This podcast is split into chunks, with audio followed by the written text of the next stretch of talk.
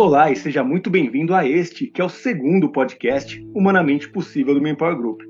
Essa série que vai discutir as mudanças que o mundo do trabalho vem passando a partir da visão de especialistas em gestão e pessoas.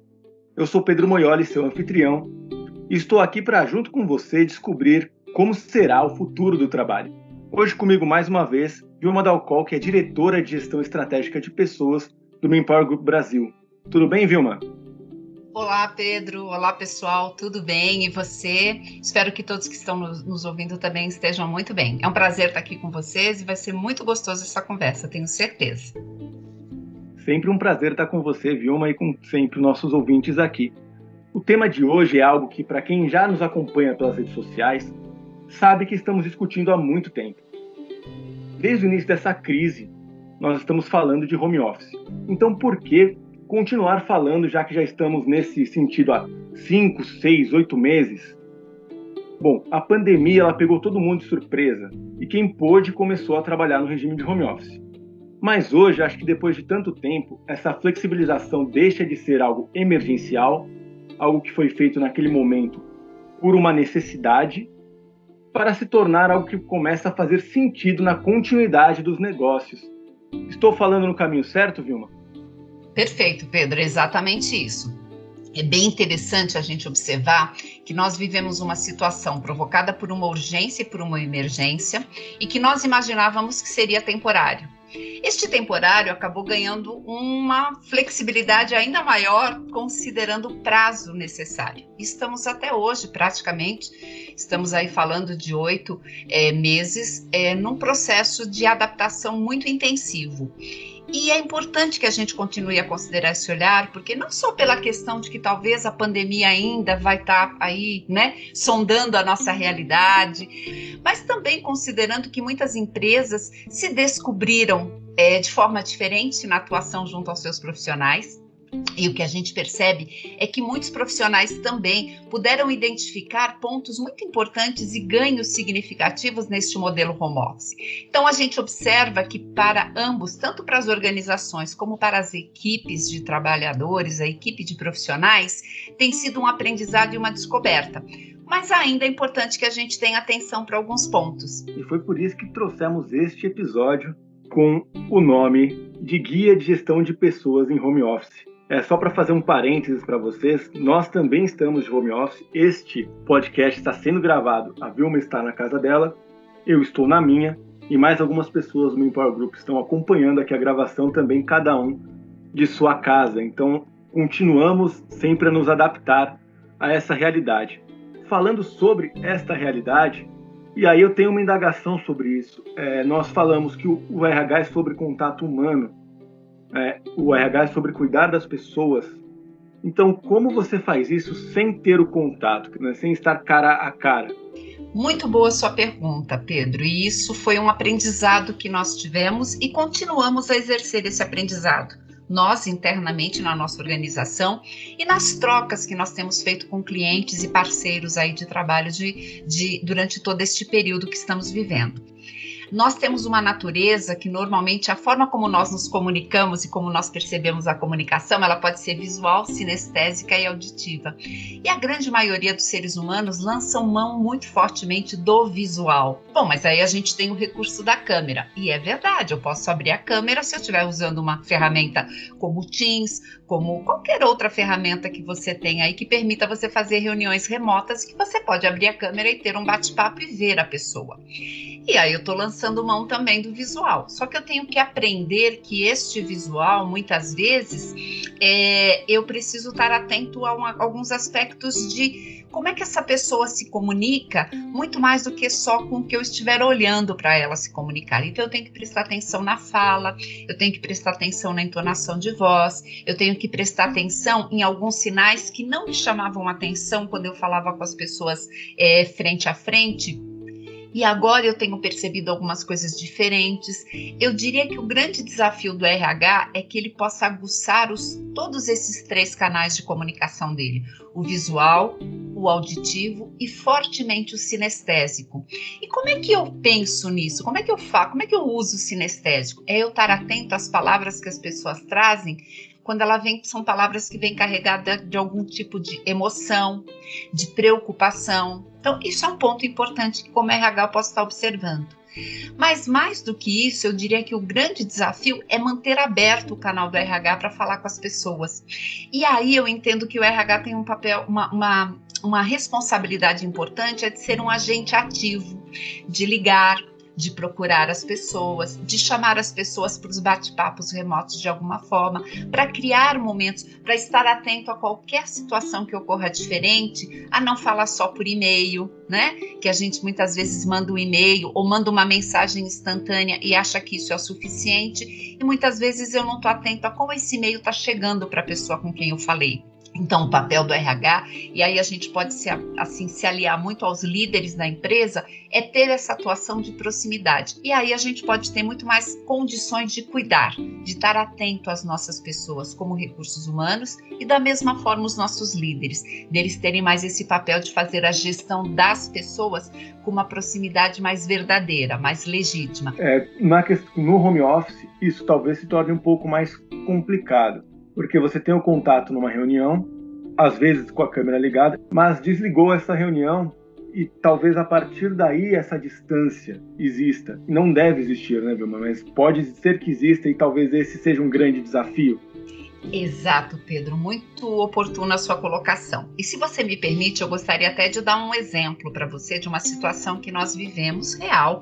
Nós estávamos numa reunião que nós temos, nós temos uma reunião com toda a liderança da empresa, matinal, ela ocorre todos os dias realmente, é, em que nós trocamos uma série de informações. E durante a reunião, numa fala de uma pessoa, eu percebi que a voz dela tinha alguma coisa que me chamou a atenção imediatamente eu já chamei essa pessoa no particular e eu perguntei: interessante, percebi sua voz diferente. Posso ajudar em alguma coisa ou é só impressão minha? E realmente a pessoa estava vivendo um problema gravíssimo e estava participando de uma reunião e trouxe a sua contribuição muito bem.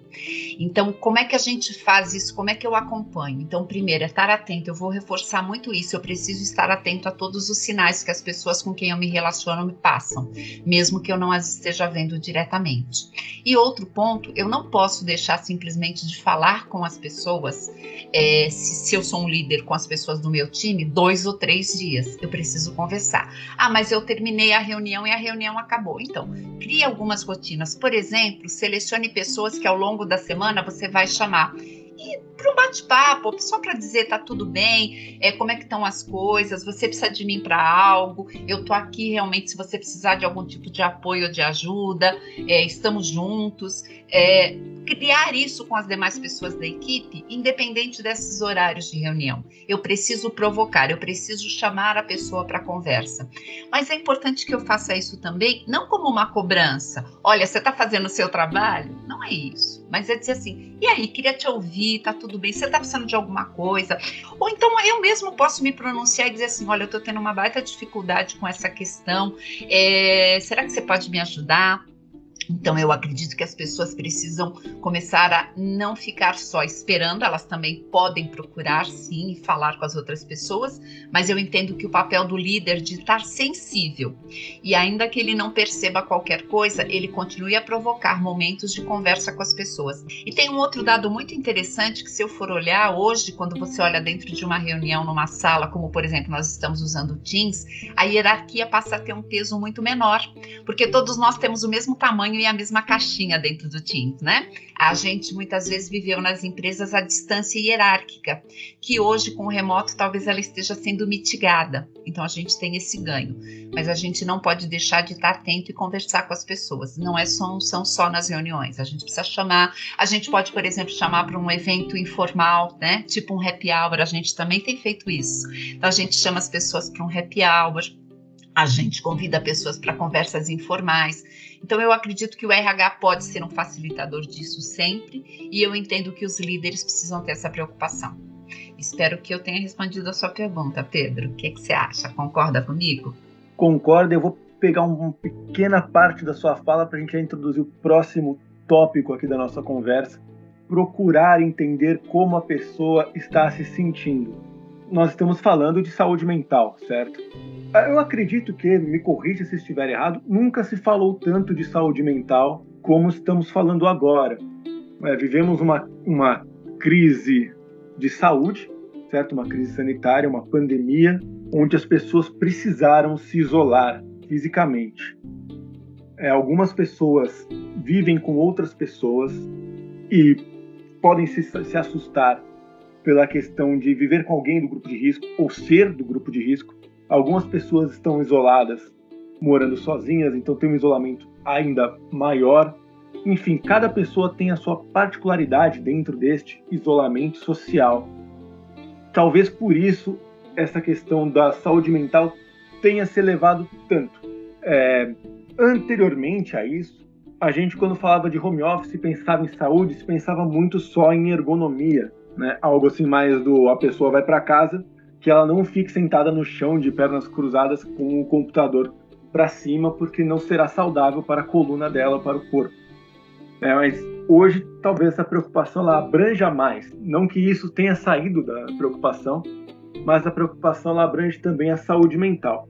Vou aproveitar aí um momento antes de te passar a palavra, Vilma, para lembrar que nós, aqui do Empower Group, temos um guia do home office que aborda não só a saúde física, como também a saúde mental, com dicas de ergonomia, algumas outras dicas de leitura do nosso blog e até algumas dicas para você montar o seu escritório na sua casa. Este material foi produzido internamente para as pessoas aqui da equipe, foi também compartilhado com nossos clientes para que passassem para os seus colaboradores e também está disponível para download gratuitamente para quem quiser.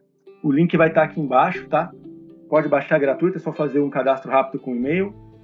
E tem muitas dicas interessantes, inclusive você pode passar para os seus colaboradores, caso você seja um líder, um gestor de RH que está aqui conosco. Voltando, é...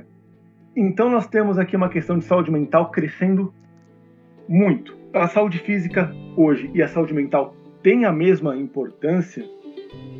É, é preciso que o RH olhe para essas duas, essas duas, dois pilares, digamos, por falta de uma palavra melhor, da mesma maneira?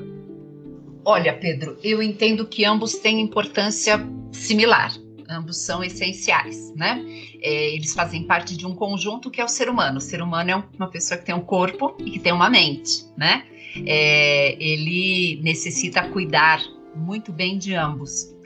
E a saúde de ambos hoje está extremamente é, fragilizada. Mas é uma coisa interessante para a gente pensar, porque talvez as pessoas estejam mais necessitadas e carentes neste momento de cuidar da saúde da mente. Mas é um ponto importante, porque, por exemplo, muitas vezes, quando a gente olha essa questão, a ergonomia, o cuidado com o corpo, é, a gente também não pode esquecer disso. A gente precisa trabalhar. Nós fizemos, inclusive, por exemplo, nós fizemos dentro da nossa empresa com os nossos funcionários uma live com uma profissional especializada em saúde, exatamente para falar sobre essa questão, né, do corpo, da ergonomia, de como é que você pode trabalhar melhor, evitando, né, ter qualquer prejuízo para sua saúde no ambiente em que você está. Então, se você está hoje na sua casa, ela deu uma série de dicas. Isso é importante. Você precisa ter este cuidado. Mas também nós temos questões importantes para trabalhar, que é a questão da saúde mental. E nesse aspecto, você pode igualmente fazer como uma live ou trazer algum profissional da saúde. Nós já falamos também sobre isso, principalmente a gente também trouxe uma profissional, uma médica, para falar com as mulheres. A gente pode cuidar disso é, por meio de provocar este tema no sentido de instruir e orientar as pessoas. Mas o que me chamou a atenção é que nós tivemos recentemente conversando com pessoas que são ligadas às empresas de saúde, é, aos convênios médicos e empresas de saúde. E nós tivemos uma informação interessante de que o número de é, procuras por é, doenças ou por problemas de saúde física diminuiu grandemente neste momento. Na contrapartida, a busca por profissionais da saúde mental, por atendimento terapêutico, está assim num nível como nunca se chegou antes. O que a gente percebe é que este confinamento, seja eu com a minha família ou seja eu porque eu moro sozinho, tem trazido para as pessoas uma necessidade muito grande de cuidar da saúde mental. Então, talvez nunca antes os psicólogos tenham sido tão procurados como agora, ou os terapeutas ou os profissionais ligados à saúde mental.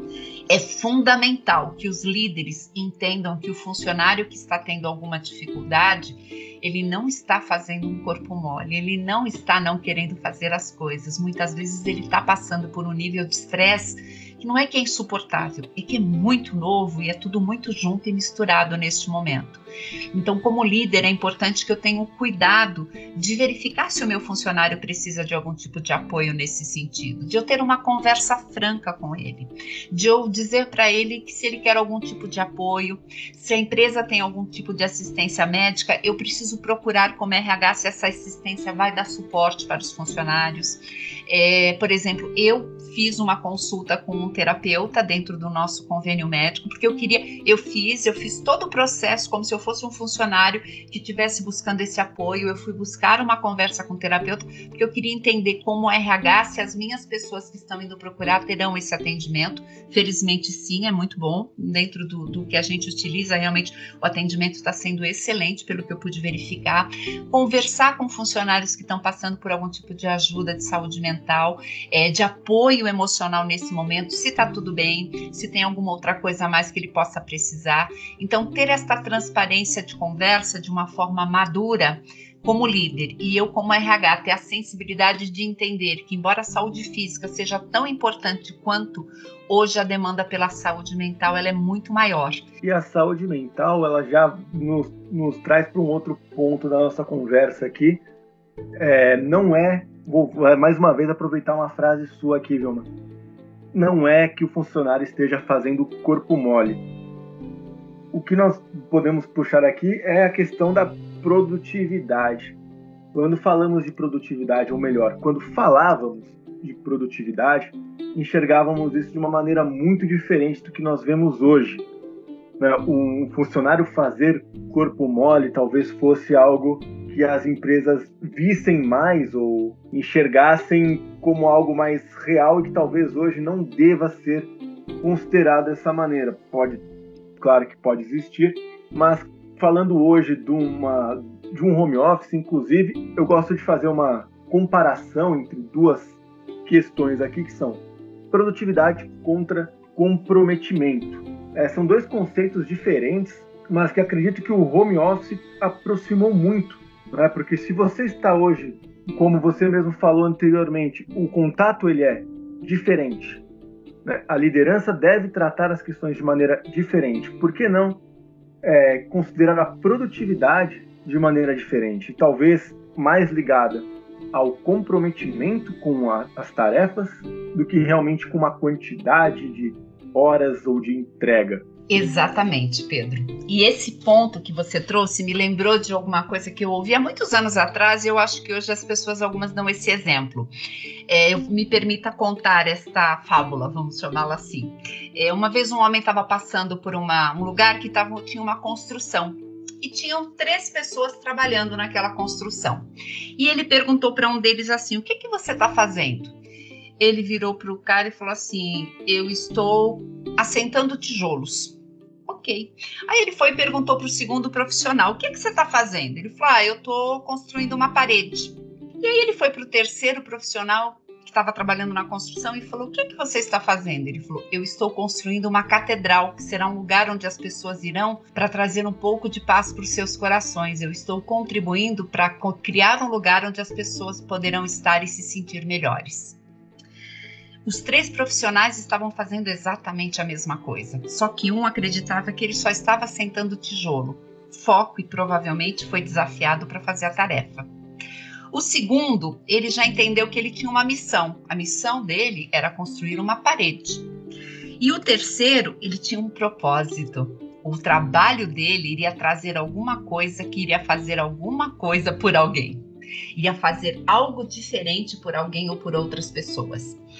Então, quando a gente está falando de comprometimento e produtividade, a gente está falando exatamente isso. Quanto maior é o nível de compromisso que essa pessoa tem, porque ela está trabalhando com um propósito, muito mais condições ela tem dessa produtividade ser mais efetiva, genuína e maior.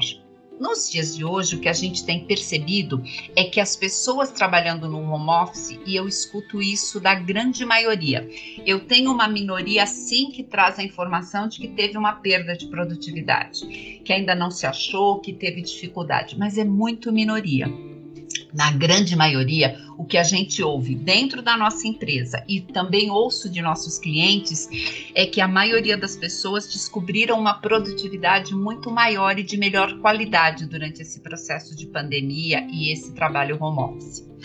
E o que a gente pode perceber quando a gente vai investigar, mas o que está acontecendo de diferente? O que está acontecendo de diferente é exatamente isso: as pessoas não são mais cobradas por assentar tijolos.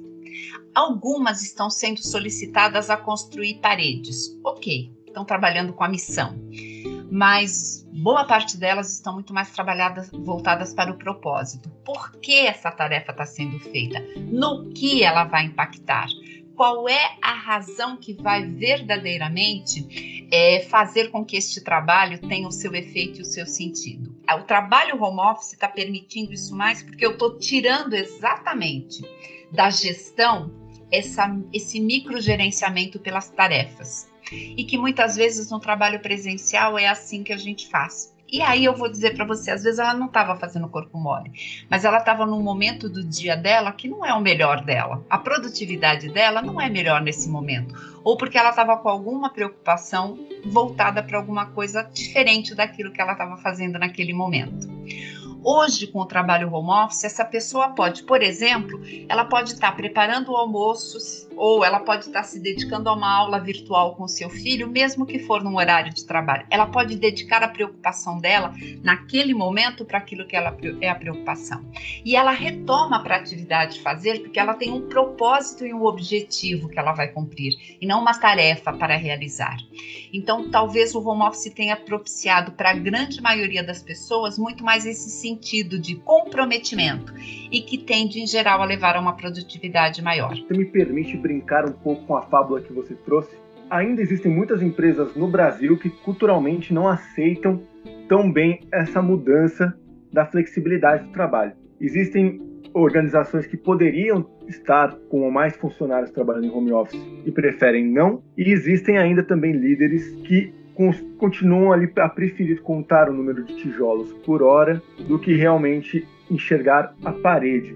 É, por que, que isso ainda acontece no Brasil? A gente consegue enxergar, inclusive pelas nossas pesquisas, é, vamos deixar aqui também no link para vocês uma, uma, das nossas pesquisas mais recentes, que é o, o que os trabalhadores querem. Ela fala muito sobre como os trabalhadores estão enxergando essas mudanças da flexibilidade do trabalho em outros países não. O Brasil não está, são oito países. O mais próximo aí que a gente pode trazer é o México, da América Latina, mas a maioria dessas pessoas elas estão dispostas a trabalhar com mais flexibilidade, estão interessadas na flexibilidade. Você pode ver todo este estudo clicando no link que vai estar aí na descrição deste podcast. Mas, meu, falando aqui, voltando aqui para o Brasil, muitas empresas ainda não estão prontas para dar esse próximo passo, para mudar o gerenciamento. É, o que, que o RH pode fazer para ajudar nessa mudança de, de mentalidade?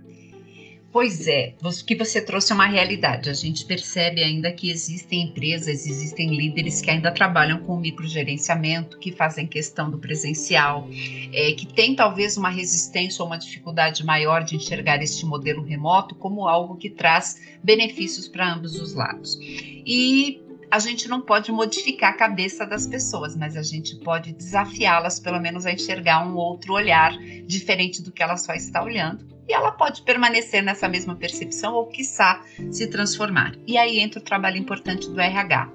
O meu entendimento é que o RH, em primeiro lugar, ele precisa sim buscar pesquisas e informações de mercado para que ele não chegue só com uma conversa e uma opinião para falar com a liderança da empresa. Por isso que as pesquisas e as percepções do que está acontecendo no mundo é importante. Então, o RH precisa se documentar de tudo isso e, com base nisso, ter uma argumentação estratégica com a organização e trazer para a organização o cenário A, o cenário B e o cenário C e com a empresa discutir qual seria o melhor considerando o futuro e aonde nós queremos chegar. E aí vem um ponto importante que as pesquisas nossas têm mostrado que os melhores profissionais, os profissionais mais talentosos, eles têm sido muito buscados no mercado, mesmo na situação é, de oscilação econômica como a que nós vivemos hoje, local e globalmente. Existe uma escassez de talento muito verdadeira e tem pesquisas nossas que trazem isso com muita clareza. Se eu sou uma empresa que eu adoto alguns modelos mais radicais no formato que eu quero trabalhar, eu também preciso entender onde eu quero chegar e que tipo de profissional eu quero atrair. Não é só olhar o hoje, a pandemia, o home office, ou se nós vamos voltar ou não a trabalhar presencialmente. E aí o papel do RH é super importante. E aí a gente está falando de confiança, né? A questão da confiança tem um, um, índice que eles chamam de. Ai, me fugiu o nome agora, peraí. Edelman Trust Barometer eles fazem o levantamento do nível de confiança das pessoas nos países, nos governos. E uma coisa que a gente observa é que normalmente nos países onde você tem a maior estabilidade e maior segurança e resultados do ponto de vista econômico e social, são países nos quais o nível de confiança que as pessoas têm na liderança daquele país é maior.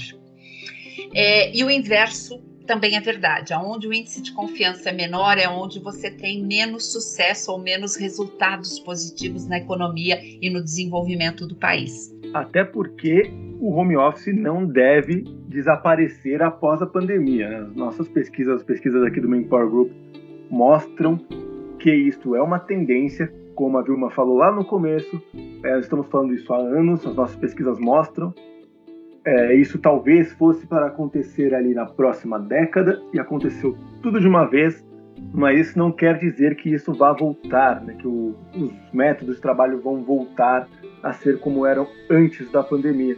Na verdade, o mais provável, a tendência é que o home office, ou, ou como podemos falar, a flexibilidade, né? a flexibilização ali da jornada, ela vai continuar, né, Vilma?